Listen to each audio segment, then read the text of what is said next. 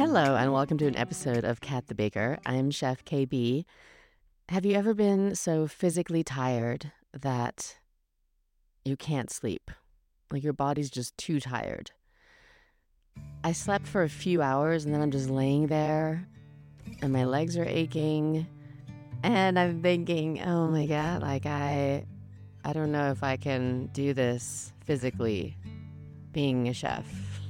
like you know, and it's not like it's going to get better really cuz I'm just more ambitious with other things I want to do. So is that realistic physically?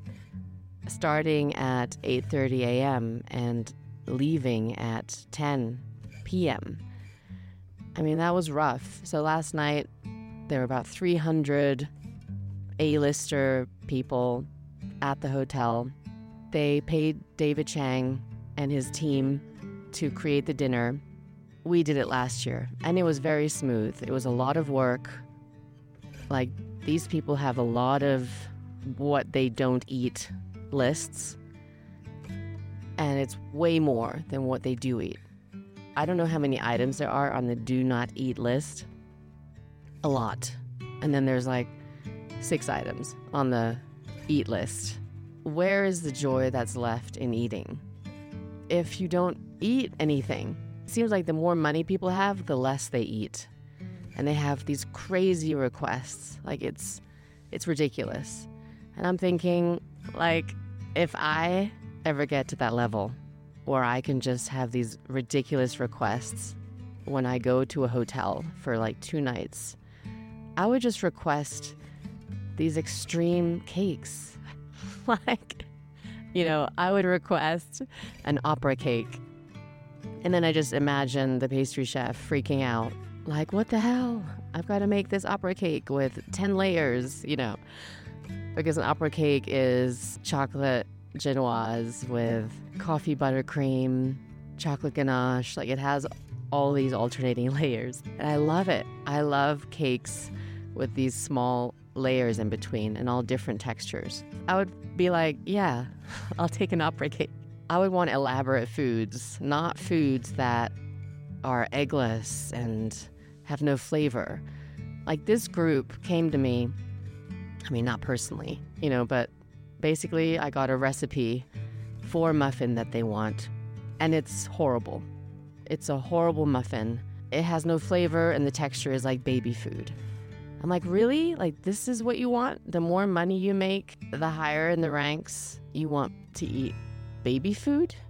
Like, literally, these people are asking for pureed bananas in a glass. Like, it looks disgusting in a glass.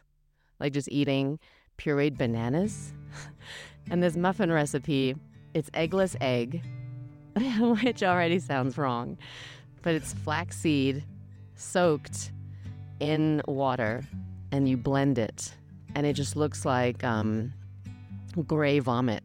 You know, it has this horrible texture, like I guess eggy, if you will. And but it's just gray. You know, it's just gray. And already, so that's the base. And then you've got mashed bananas. You have coconut flour, almond meal, and coconut nectar, which you can't find anywhere. So I use agave as a sweetener. Anyway, you mix all this stuff together, and the coconut flour soaks everything up like crazy, and it's super dry, yet you've got bananas in there which are wet. So, like the muffin paper is wet, yet the actual muffin is crazy dry, and you have a hard time swallowing it because of the coconut flour. I had to make these same muffins last year, and I was so over it because they were awful that anything I had left over I threw away. And I like threw away the recipe. I'm like, no, no more.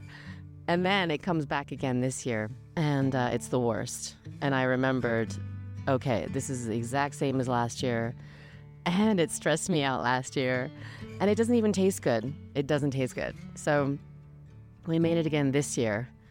But because the coconut flour soaks up so much moisture, we kept adding more moisture. because it was just so dry. Yet the thing was, now it was too wet and had even more of a baby food consistency.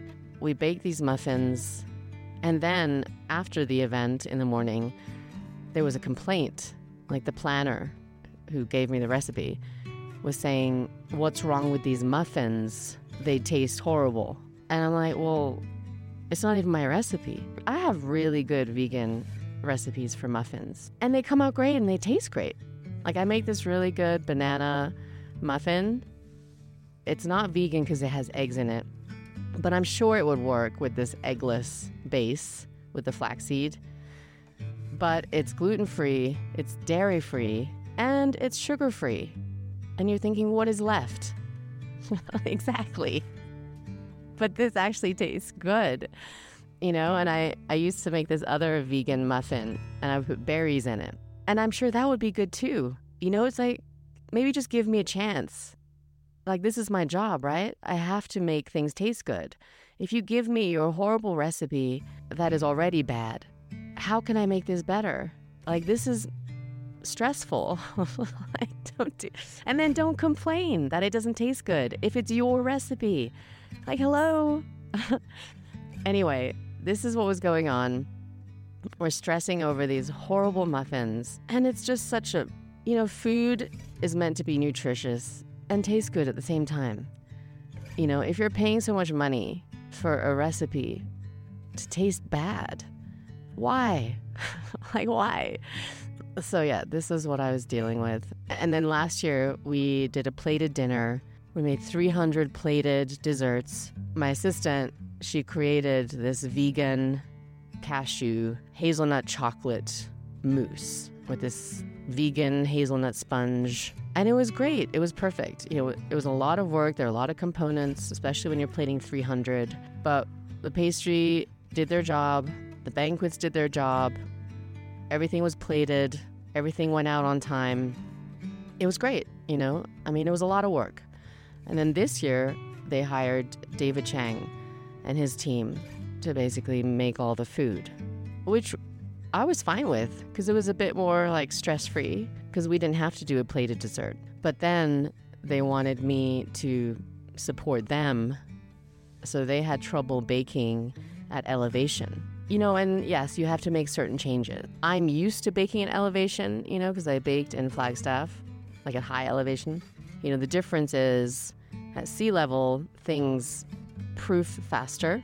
You don't have to bake at a lower temperature. For instance, at elevation, you pretty much have to lower everything. So instead of baking at 350, you bake at 325, depending on what you're baking. And things take two to three times longer to rise if you're using yeast.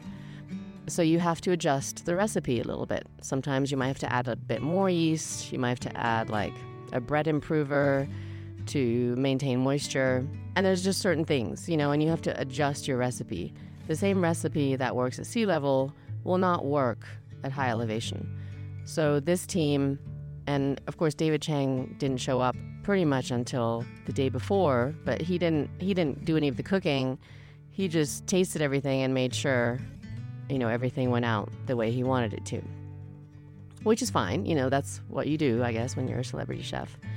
Maybe maybe I can talk about that someday, I don't know. but not right now. So this team, they had trouble with their bread. They came to me. They tried it like 3 times and it wasn't coming out and it didn't look good. And I made some suggestions. And then I said, you know, we have a recipe. An assistant on my team, he's very passionate about bread. I got together with him and we're like, okay, let's do this because they asked us for help. In the end, we made the dough because we knew it would come out and they needed 500 dinner rolls. We just made the dough and then they divided everything because we don't have a divider. Like, yes, the hotel is luxury, but the kitchen is not, you know, so certain equipment I don't have. If I, when, when I open up my own thing, I know there's certain things I have to have. And every chef, every chef expects certain things from pastry. They just say, I want this, and they'll send you like 10 pictures, make it happen. And I'm like, first of all, you know, we don't have this equipment, right? like in my head, you know? And, and I'll say, oh, you, you do need this and this and this to make this. But they don't realize that, you know? And then when you say, oh, I need this piece of equipment, they're like, well, that's $8,000. I'm like, yeah, it's called an investment. If you want these type of pastries, then yeah, you need certain equipment, something they'll never understand. But that's another thing. So anyway, we ended up making the bread and it came out great. It was beautiful. And then David Chang shows up like a day before the event, just says hi to his team. When I saw him, you know, I say, you know, hi chef. He shook my hand. He was very nice and respectful. Like this this team was very respectful. The chef in charge, he was very open to suggestions and help. That was nice. You know, because when those other top chefs from Top Chef came in, they were super messy and all over the place. So this was nice, you know, that they were not. But it was funny because the whole kitchen was kind of crazy. Obviously, there were like four extra chefs for this event, cooking everything, you know, with the assistants that are already working in the hotel. Most of them were helping these chefs. So everywhere is packed in the kitchen, so much going on. And then in pastry, it's all like chill vibes. Everyone's happy, we're laughing. and then two of my assistants were helping on the other side. And every time they'd come into pastry, like they'd stop and just breathe. And then they're like, it's so much nicer in here. I'm like, yeah, I know. I was like, I just scheduled you there so that you know what you have, that you appreciate working in pastry. Not really, but you know, I like to joke. So, I guess the main stressor were these muffins, since we didn't have to do plated dessert. But then yesterday was the event, and I basically had to stay all day, and I had to help. They did everything family style, which for 300 people is not a good idea. Everything was kind of all over the place, and it's so much work. It's so much more work. You know, if you're in a restaurant, family style is easier. You have a few tables, you bring everything out at the same time, and people kind of eat what they want, right? At like a heightened level for 300 people, family style is more stressful. It's better to just get everything plated, get it out of the way, and it's done, and you can clean up. You know, so last year everything was on time.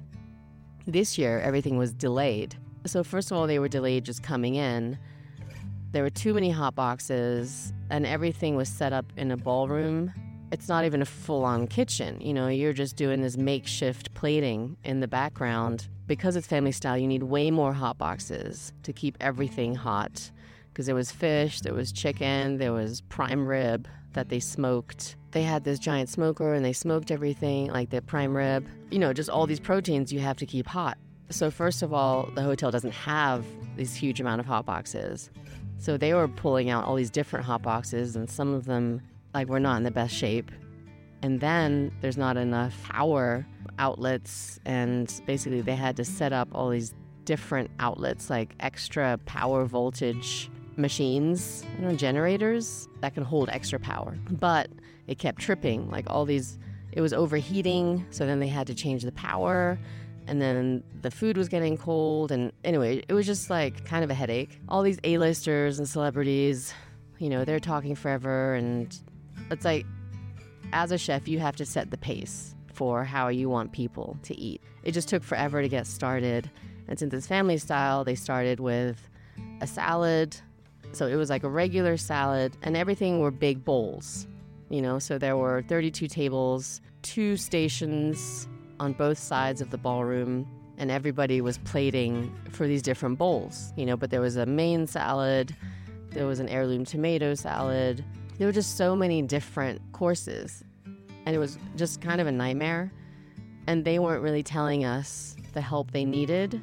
So I kind of felt a bit useless. You know, I was like helping where I could, but it didn't have flow. So everything was delayed. It was probably like an hour and a half delay total and everything was brought out on these platters. So every table got a platter of everything. But first of all, these people don't really eat. so you've got these huge platters, one full platter of chicken. It was like whole chicken cut up per table. One full platter of prime rib, which David Chang could not stop eating as we're serving.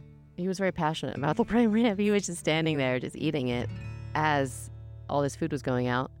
At the same time, he had trouble breathing, like he wasn't feeling very well. A lot of people that come to Aspen don't feel well the first couple of days because of the elevation. So a lot of people are just super tired, they can't sleep, their nose is dry, they're not getting enough oxygen.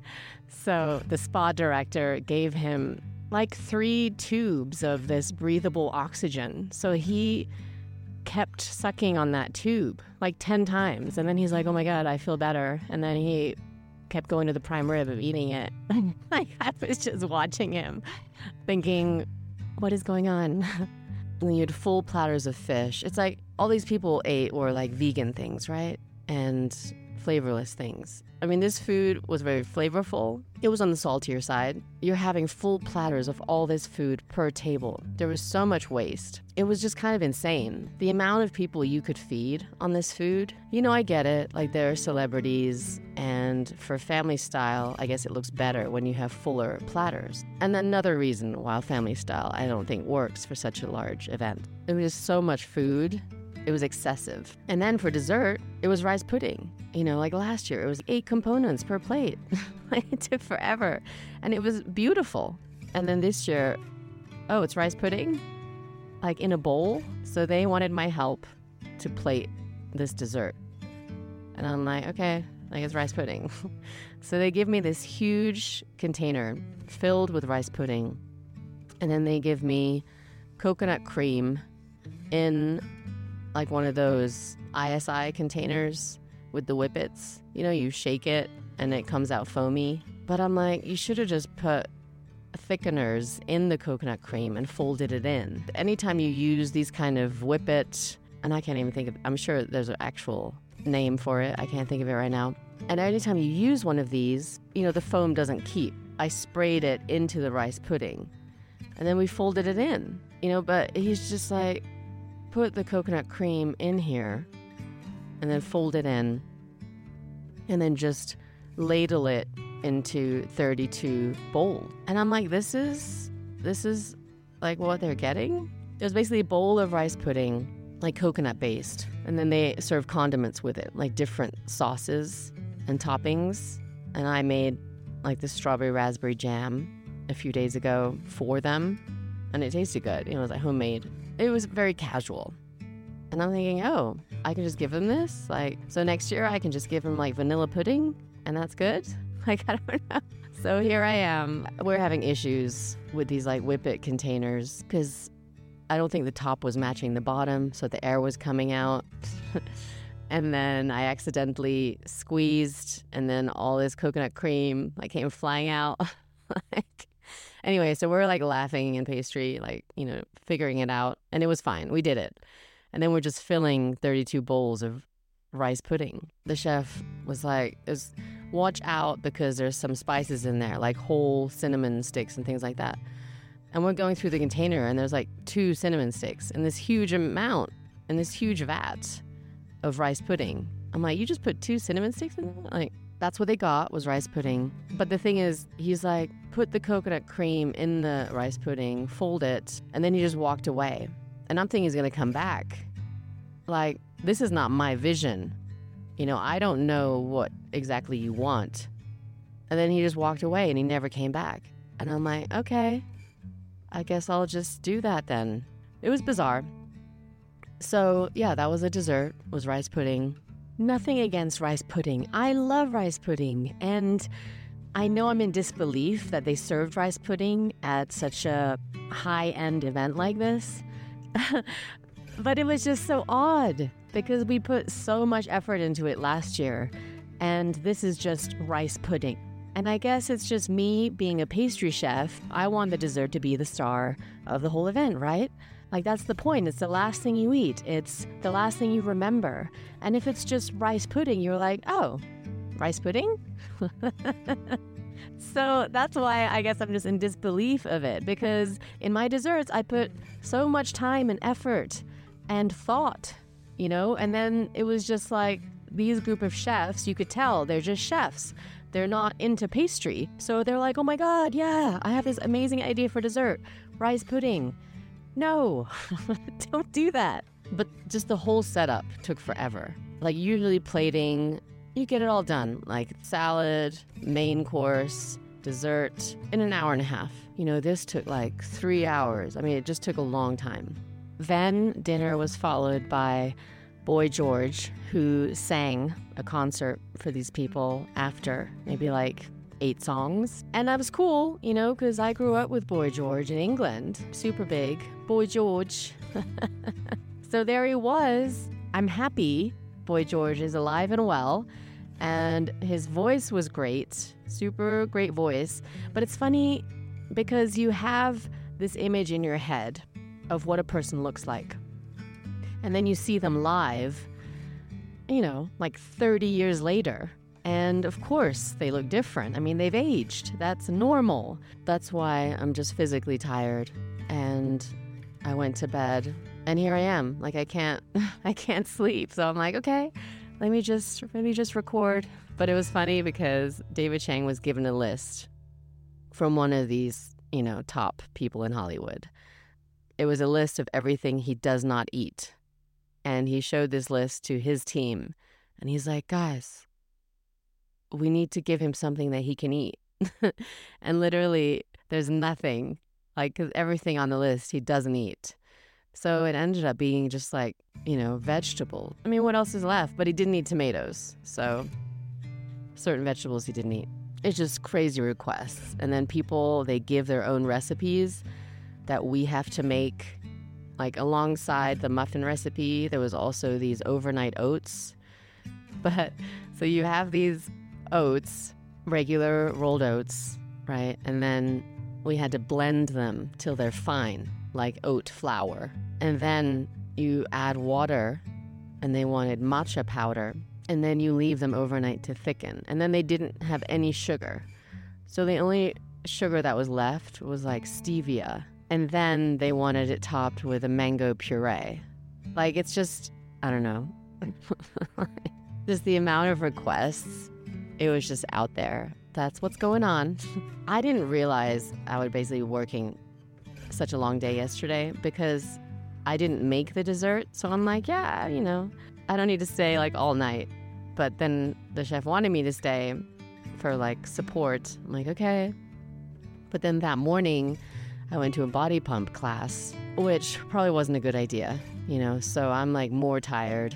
And then the people in that class I think most of them have an office job, so they're sitting most of the day. So in the morning to do body pump is like good, you know, because they're being active. Meanwhile, I'm on my feet all day, and in the morning I did body pump. The previous evening, I went out for a hike. It was a sunset hike. So John broke up with me. Yeah, I know. Um, it was unexpected for me too. It always is. See, that's the thing. Am I like just oblivious that I don't know when all of a sudden they're turning the other way? Like, I really did not see this coming. Like, I never see it coming. But is it like me? Am I just in denial or not seeing signs? So, like, he had some personal issues health wise. And I'm like, I understand. I'll cook for you, I'll support you, just try to make you feel better. And first of all, this health issue you had, you didn't even tell your parents you didn't go to the doctor. Like there were signs of this years prior, and you never like tried to seek out any information or tell your family. So this happened a couple weeks prior. It was just an issue he had. I won't talk about it in detail. I said you should probably tell your family, you know, because he didn't know what it was coming from. So he didn't want to tell his family to freak them out. But if this has been going on for a while, you know, just say, just tell them. Because in the end, if something happens and they never knew, like that's worse. You know, like I know when my mom, she died, and then I found all these journals of issues she had, and she never told me. Like, I get it. She didn't want me to worry. But it's also almost more hurtful, you know, if you don't tell.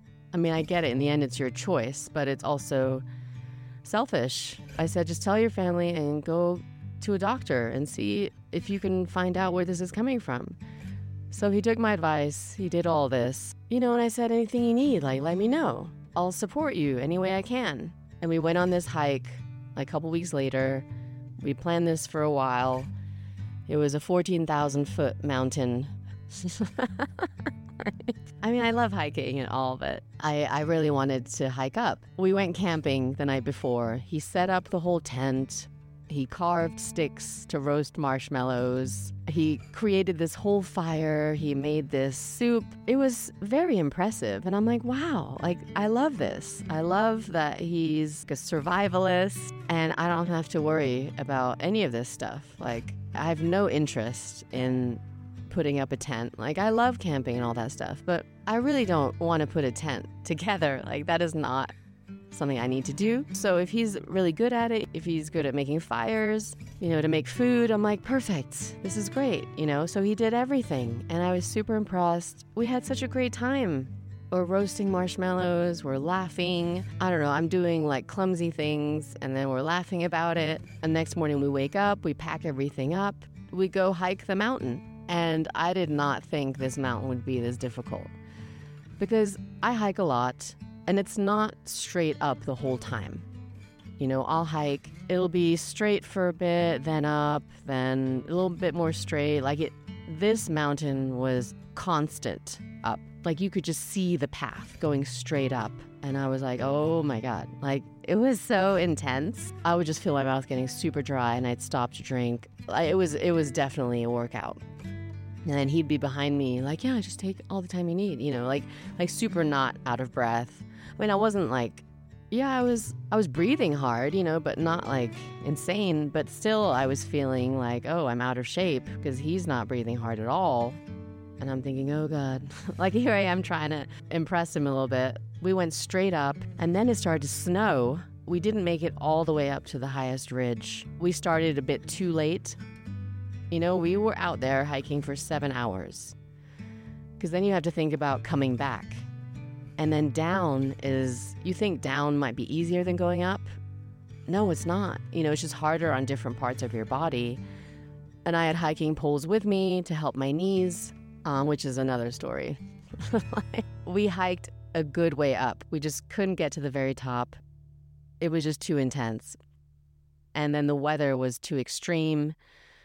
It looked like there was going to be thunder and rain at the top. So then that's dangerous when you're in a 14,000 foot mountain. So we went back down, which is getting back took another like three hours. But now I know what to expect, you know, when I do it next year. Obviously, it's going to start snowing soon. So that's done. And then the next day, that night, it snowed on any mountains that were above 12,000 feet.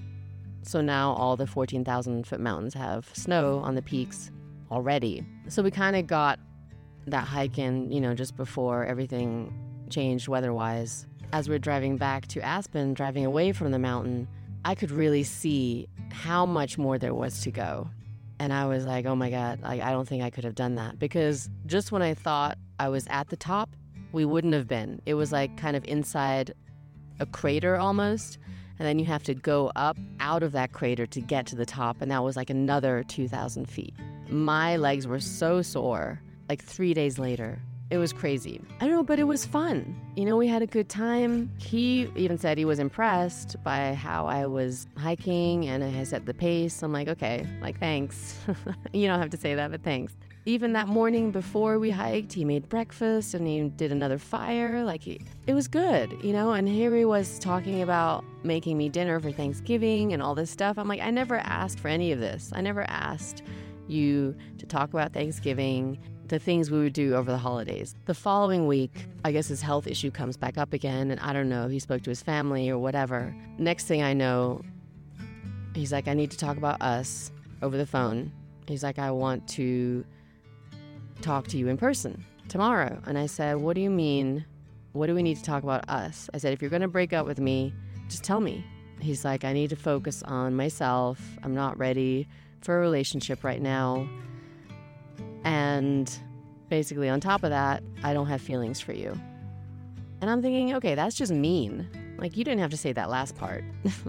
like, for real? Like, why are you talking about Thanksgiving if you're like, you don't have any feelings for me? And in my head, I'm like, I don't believe that last part. Basically, you're just pushing me away. You know, I'm trying to help you and be supportive.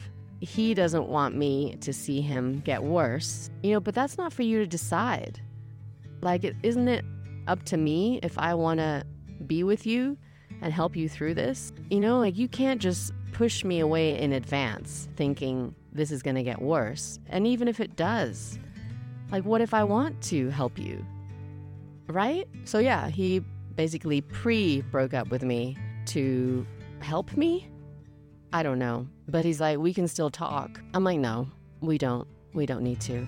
He brought over some of my things that were at his place, and um, and that was it. That took an unexpected turn, and I felt kind of emotionless, you know, because I was just like, wow, like I thought maybe this could go somewhere because of all the things he did. Like, if you felt nothing, why did you go out of your way to do all these things for me? I then messaged somebody from prior who was still interested. And I said, let's, you know, do something this week. So two days later, he's like, yeah, let's go for a sunset hike. And I'm like, okay. so, I met with this other guy. Let's call him Tim. We met. We had good conversation. He's a nice guy. And we went up for a sunset hike and it was beautiful. And then later on, he's like, I just want to make sure we're on the same page. And I said, What page is that? Why don't you tell me? And he's like, Well, I'm not looking for a relationship. Um, I'm like, Oh, you just want to hook up? He's like, No, you know, like, we can do things and hike and, and be friends. I'm like, Okay. But the thing that's interesting so I went to the doctor, I made an appointment. I had this itching in my ear. And I thought maybe it's just excessive wax. You know, I had done ear candling in the past. They showed me afterwards, and it was horrible inside. And I don't know, is it a scam? like, is it supposed to look like this inside the ear candling thing? But it was very black, and I thought this was inside my ear. You know, obviously there's wax too, and as it melts down, I guess it it pulls out any wax and things in your ear, and it turns black. Like, I don't really know. I did feel better after, and this was when I lived in New York a few years ago. I did notice I got less headaches, I could hear better. And I thought, oh, well, maybe there's something, you know, going on with this, like in a positive way. So my ears were itching, and I thought maybe I need to do this ear candling. And then John said, I'll help you. You know, he was very, he was very helpful. And I said, great. But then the ear candling stuff arrived, and the day prior, he ended it with me. I'm like, well, great. Now, now he can't help me with my ears. So I went to the doctor, and she looked inside and she said, Your ears are clean. There's nothing going on. So she prescribed these drops to put in my ears, you know, in case there's like some sort of a bacterial infection or something. You know, she didn't see any infection, but okay, so I pick up this prescription. As I'm at the doctor, I'm talking about my knee because I injured it skiing. But the thing is, I remembered the other day I didn't injure it skiing. I mean, I did. Like the initial time I injured it was last year. I went to Rocky Mountain National Park, and this was when I was with, I forgot his fake name. what was his fake name again? It was with my ex fiance. I totally forgot. Maybe I'll just call him Corey. All right. so so I was at Rocky Mountain National Park. I was on this rock, and there was this beautiful lake. And I took this whole video and picture, but it was packed there. You know, the leaves were changing, and this man wanted the same picture I did. You know, he was like, oh, yeah, that picture looks ideal. But the thing was, he covered up where I went up the rock. So now I had to go down another side of the rock because he's blocking my path and I go down a different side and it was slippery. And I slip something in my knee, like a joint, you know, or something in there cracked.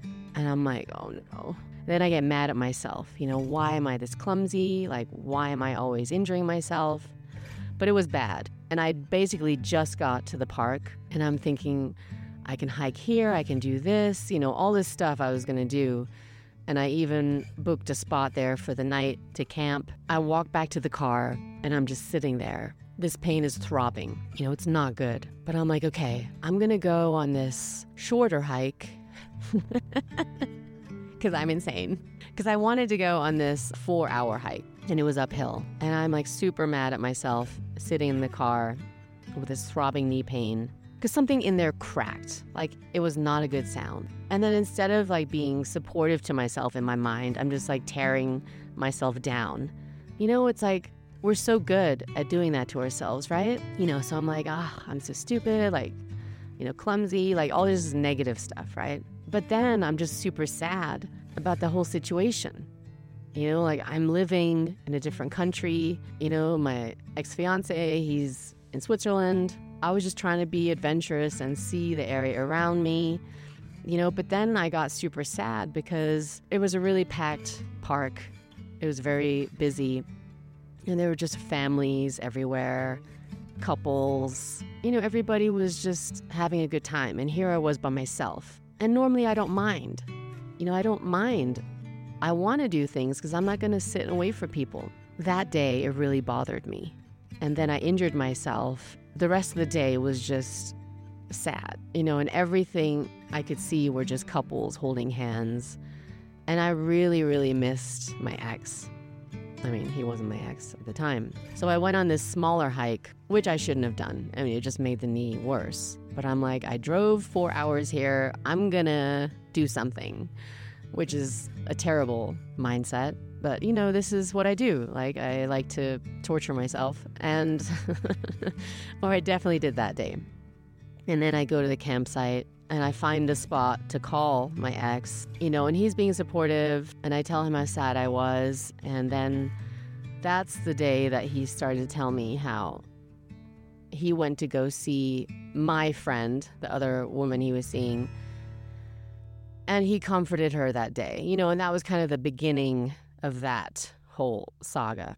I got back home, you know, my knee pain got better. Like I took care of it and I totally forgot about that whole thing. And then in January, I went skiing on a ski date. I was trying to go like a little bit faster. Well, it's like the minute you get more confident, that's like when you fall, right? Or at least I do when I'm skiing. And I was feeling pretty good.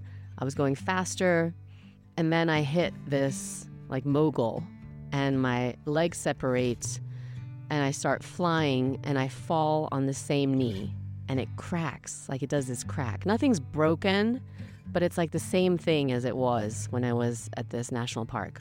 And again, I continue skiing. I'm like, yeah, I'm fine. Let's go.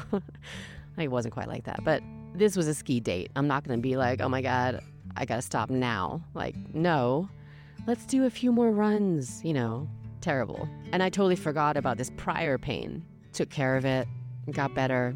And then randomly, like a couple weeks before this hike, the 14,000 foot mountain, my knee pain started again. I didn't do anything. I thought maybe I bumped it at work, but I was just living. And my knee starts to hurt, like really, really badly. And I'm thinking, why is this coming up? Like I didn't do anything. And I thought it's like the recurring pain from skiing. Because since skiing and I heard it, I can't do a child's pose. I can't like sit on my knee like that. My knee has to be opened up a bit more. Randomly, this pain just starts. And I'm thinking, why is it starting? I don't know if you've seen this show called Insecure. I saw it on Netflix, and in one week, I saw the whole series. I mean, this started years ago. so I couldn't stop. I was just addicted. I saw, was it like seven seasons in a week? I don't know, four days, probably less than that. This was like a few days prior to John breaking up with me, but I just got hooked on it and I couldn't stop watching it. So after work, I just wanted to clear my mind and I would just watch like three, four, five episodes. There was this one episode where Issa is talking to Lawrence in the show, and she had cheated on him he basically comes to her apartment to pick up some of his things, and they have this deep conversation. It was honest. She just apologizes to him and saying that she still loves him, and it affected me. I didn't even think about this next part. Like I didn't think about it, but I'm like, yeah.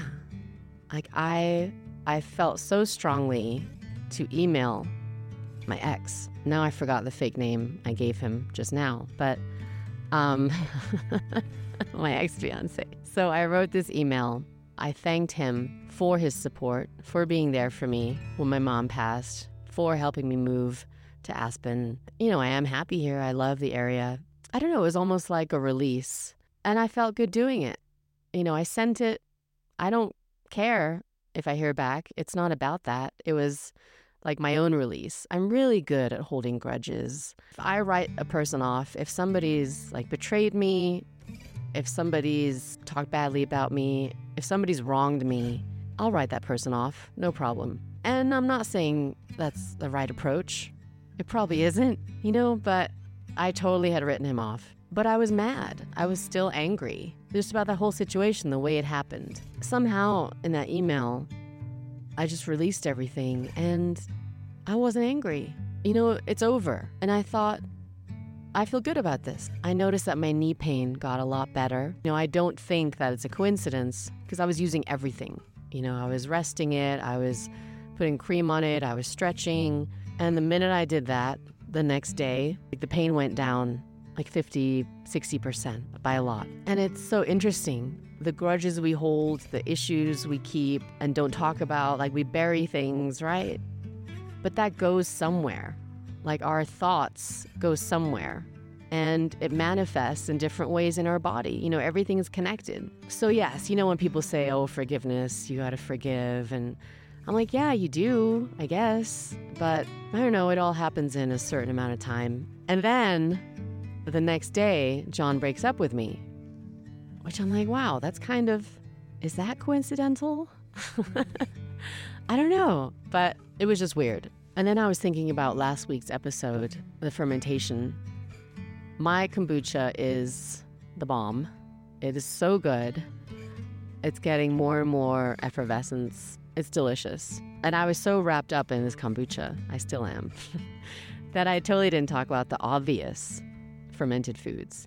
Chocolate, you know, but I've talked about this in the past. I guess I was talking more about other foods that you yourself can do at home, but chocolate is fermented. That's why it's so high in antioxidants. It's an aphrodisiac. That's why if you eat cocoa nibs, super healthy. It's basically raw cacao. It's raw chocolate before anything has happened to it, before it's been, you know, ground up and made into a mass. But there's no sugar added to it, it's just the pure cacao. And then, of course, beer. I mean, beer is fermented. That is good for you, it's good for your stomach, you know, obviously, in certain amounts. Beer and chocolate goes really well together. So does chocolate and wine. Years ago, when I was working in Arizona at a golf course as a pastry chef, Deschutes Brewery from Portland, Oregon, wanted me to create three truffles using their beers. So I made a white chocolate ganache with their IPA, and I dipped it in a dark chocolate, a 55%. I also made a coffee ganache using their porter, and then I dipped that in a dark chocolate and that went really well together. And then I don't remember the third one. But my point is, beer and chocolate works great together. Like anything. Wine is fermented, sake is fermented rice, obviously wine, fermented grapes. I mean, we know this, right? But yeah, I was like, oh, I didn't mention these. I was looking at pictures when I went to Arizona after Japan to clear out my storage I found these childhood pictures and I and I took some because there was a huge box of photos that were never put in albums and I went through them. I probably just sat there for 4 hours going through pictures. You know, laughing, crying, like what the hell, why did they take these pictures? and I took some and I looked at them again the other day. And it was funny because I thought that I was always overweight. And I looked at these pictures and I'm like, no, I wasn't. It was interesting because even when I was normal, like I was never skinny. I was never like thin, even though when I was a child, like I was. I think it was more after my mom had a car accident, you know, when I started taking care of her and just, I think that whole thing, that's when I started carrying more weight. But in my head, I always felt fat. You know, I was looking at these pictures and I'm thinking, I wasn't. Like, why is it in our minds we're like totally over exaggerating? You know, we have this terrible self image of ourselves where even if we look great, in our minds we're like, oh, this is wrong, this is wrong, I got cellulite, I got this. Like, how terrible. Like, why are we always beating ourselves up? You know, like I looked perfectly normal and good. Yet in my mind, I totally remember, oh, like I'm fat. You know, I have to wear like the spandex under my dress because I have this bulge of my hip. you know, I feel like, especially women, and I guess men too. I don't know. I'm I'm a woman. I'm in my own body. So yeah, like I guess it's just society. You know, it's society, it's TV, it's our parents, our moms like beating themselves up and then we pick that up from them.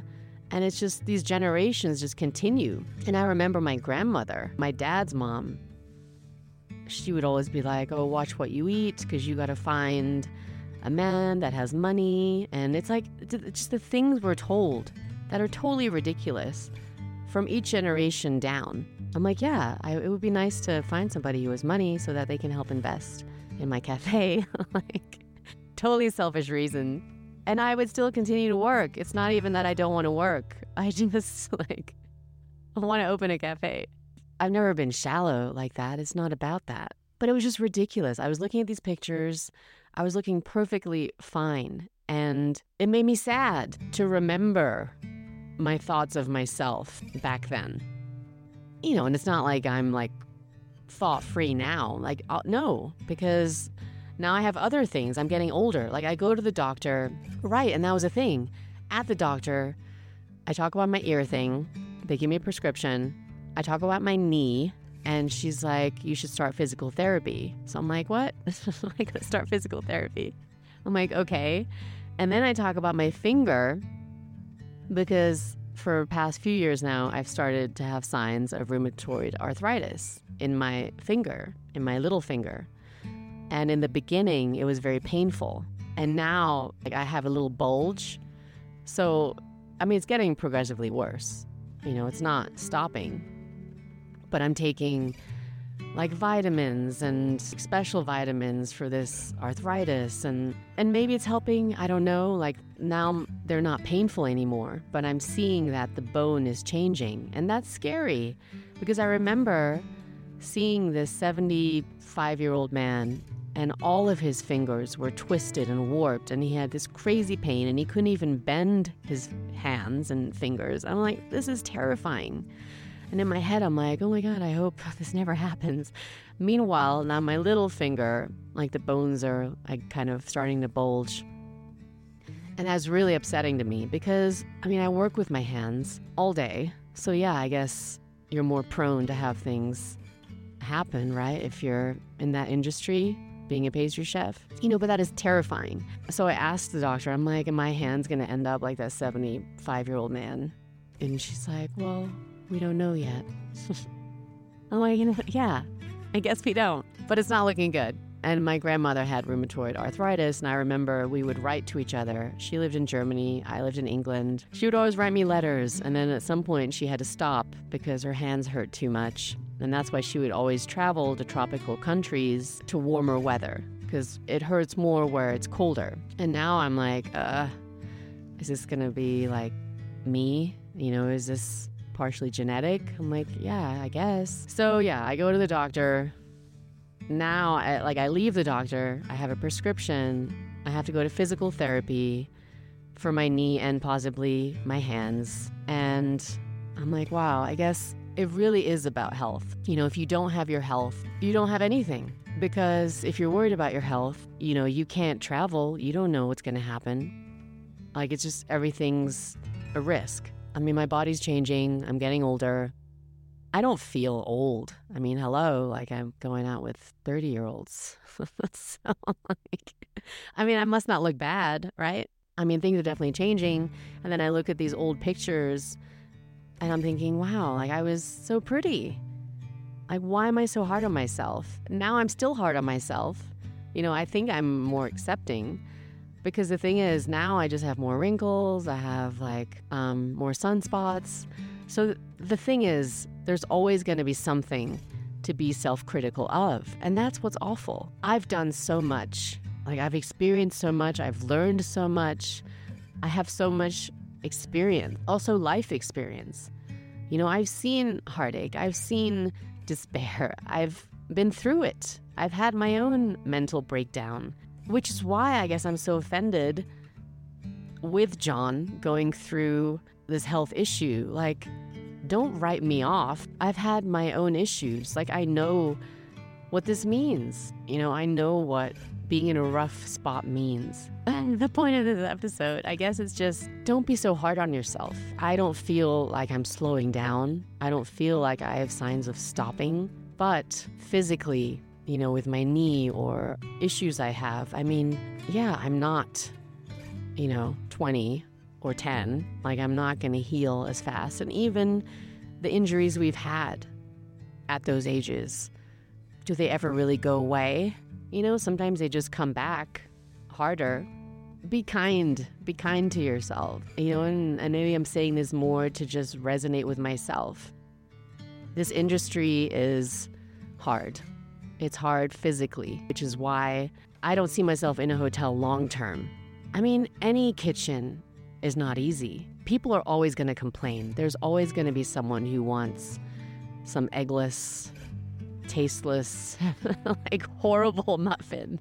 The point is, though, I guess, do I bend over backwards for them to have it, even if it sacrifices not having any flavor? You know, my belief in what a pastry should be.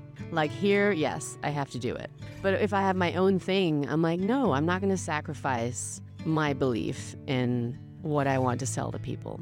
I'm pro like healthy pastries, like I'm pro healthy things, but I don't think healthy when I think pastry. Some people do, and maybe that's some people's passion is to create vegan pastries for people. That is not my passion. You know, so if I do open something, don't expect me to have vegan. Yes, I will have like a couple of vegan things. I will, because it is a growing trend and people want different options. I won't open like a vegan cafe probably. I love the taste of butter in pastries. I love donuts, even though I do have a vegan donut recipe, which is super fluffy. It tastes great. I just want to have things that taste good. If a pastry does not taste good, I'm not going to have it just so I can have an eggless muffin on the menu. You know what I'm saying? So, yeah, I guess it's just about being true to yourself, being fair to yourself, treating yourself kindly.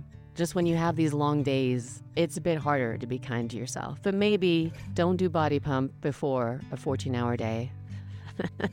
and then with these guys, you know, like I'm better now at having more boundaries. Whereas before, if somebody would break up with me, I don't know, maybe in my 20s, and they'd be like, "Oh, let's still talk." I'd be like, "Yeah, yeah, let's still talk." You know, like I would, I would feel bad if I didn't conform to what the guy wanted. I would bend over backwards to do things, even though I didn't want to, to make them feel better. I'm like, for what reason? Why? Like, I don't need to talk to them they're breaking up with me. Like, you know, they're just trying to make themselves feel better. If you look at childhood pictures, maybe just say to yourself, thank you. You know, thank you to this body for being there for me, for supporting me, for getting me through all these events. Thank you for my hands for creating all this art. You know, when I look back, I've made so many things. Like, even when I look through my storage, I've created so much art. Like in my teens and high school, I was constantly doing some sort of art and I forgot. Like, I saved it all, or my mom saved it all, you know, and put it in boxes. Like, she'd never throw away my art. I remember she had this drawing on the wall, and it was something I drew for her years ago. And I looked at it and I was like, this doesn't even look good. And she's like, what are you talking about? I'm like, this doesn't have the right shading. This is too, like, two dimensional. And she's like, why are you criticizing it? It was perfect. Like, you gave it to me as a gift. And in that moment, you thought it was perfect. You know, you did what you could in that moment. So don't judge it now. Like, yes, maybe you can draw better now or do, you know, better art now. but that was you at that time, and that's okay. Just accept it. You know, and I feel like that's true now. Like you did what you could at any given moment, and that's okay. You know, same with our parents, same with grandparents, whatever, like the whole family tree. Were they perfect? Were they always right? No. Did they mess up? Yeah, they messed up a lot. But in that moment, using their judgment, using what they went through, they did what they could to the best of their ability. Or that's what we want to think, right? If they could have done it differently, would they have? Probably not, because based on what they went through, based on their learning and whatever, you know, we we choose the things we choose based on so many things, generations and society, you know? If you look at yourself in the mirror now, take it easy. you know, like in the show Insecure, like Issa is always looking at herself in the mirror and talking to herself in the mirror. I mean, I do the same things, but it's usually like in a critical way. Just be accepting because this is who you are now. Yeah, could you be thinner? Could you look better with this cream? Maybe. But you are who you are now, and just accept that. Because with each day, you're just going to get older, right? You are never going to be the same person that you are now. You know, it's not negative. So yeah, maybe that's the episode is self-appreciation, self-acceptance. I know that I had something completely different I wanted to talk about, but, but now it totally escapes me. So I guess I'll save it for the next episode. And the next few days, I'm actually flying to San Diego. I have a little adventure for a few days. I'm seeing Coldplay in concert, which I had a ticket last year in New Jersey, which I booked a year prior, but then I moved here and I couldn't go. So, luckily for me, they had canceled a show last year and are redoing it now in California. So, a year ago, I got a ticket and I'm seeing them in a few days. So I'm super excited. And then in like basically a month, I'm flying to Peru. You know, so I, I'm I'm excited because I'm just going for it. Like what else is there, right? You just got to go for things. You just got to do it. And if these men are with me or not, like I don't care. I'm in an opportunity to visit the places I want to see. And I'm excited with that. I'm excited about it. So, thank you for listening to an episode of Kat the Baker. I'm Chef Kaybee. Until next time, random thoughts. Please visit me on Instagram at Chef Kaybee or at YouTube at Kat the Baker.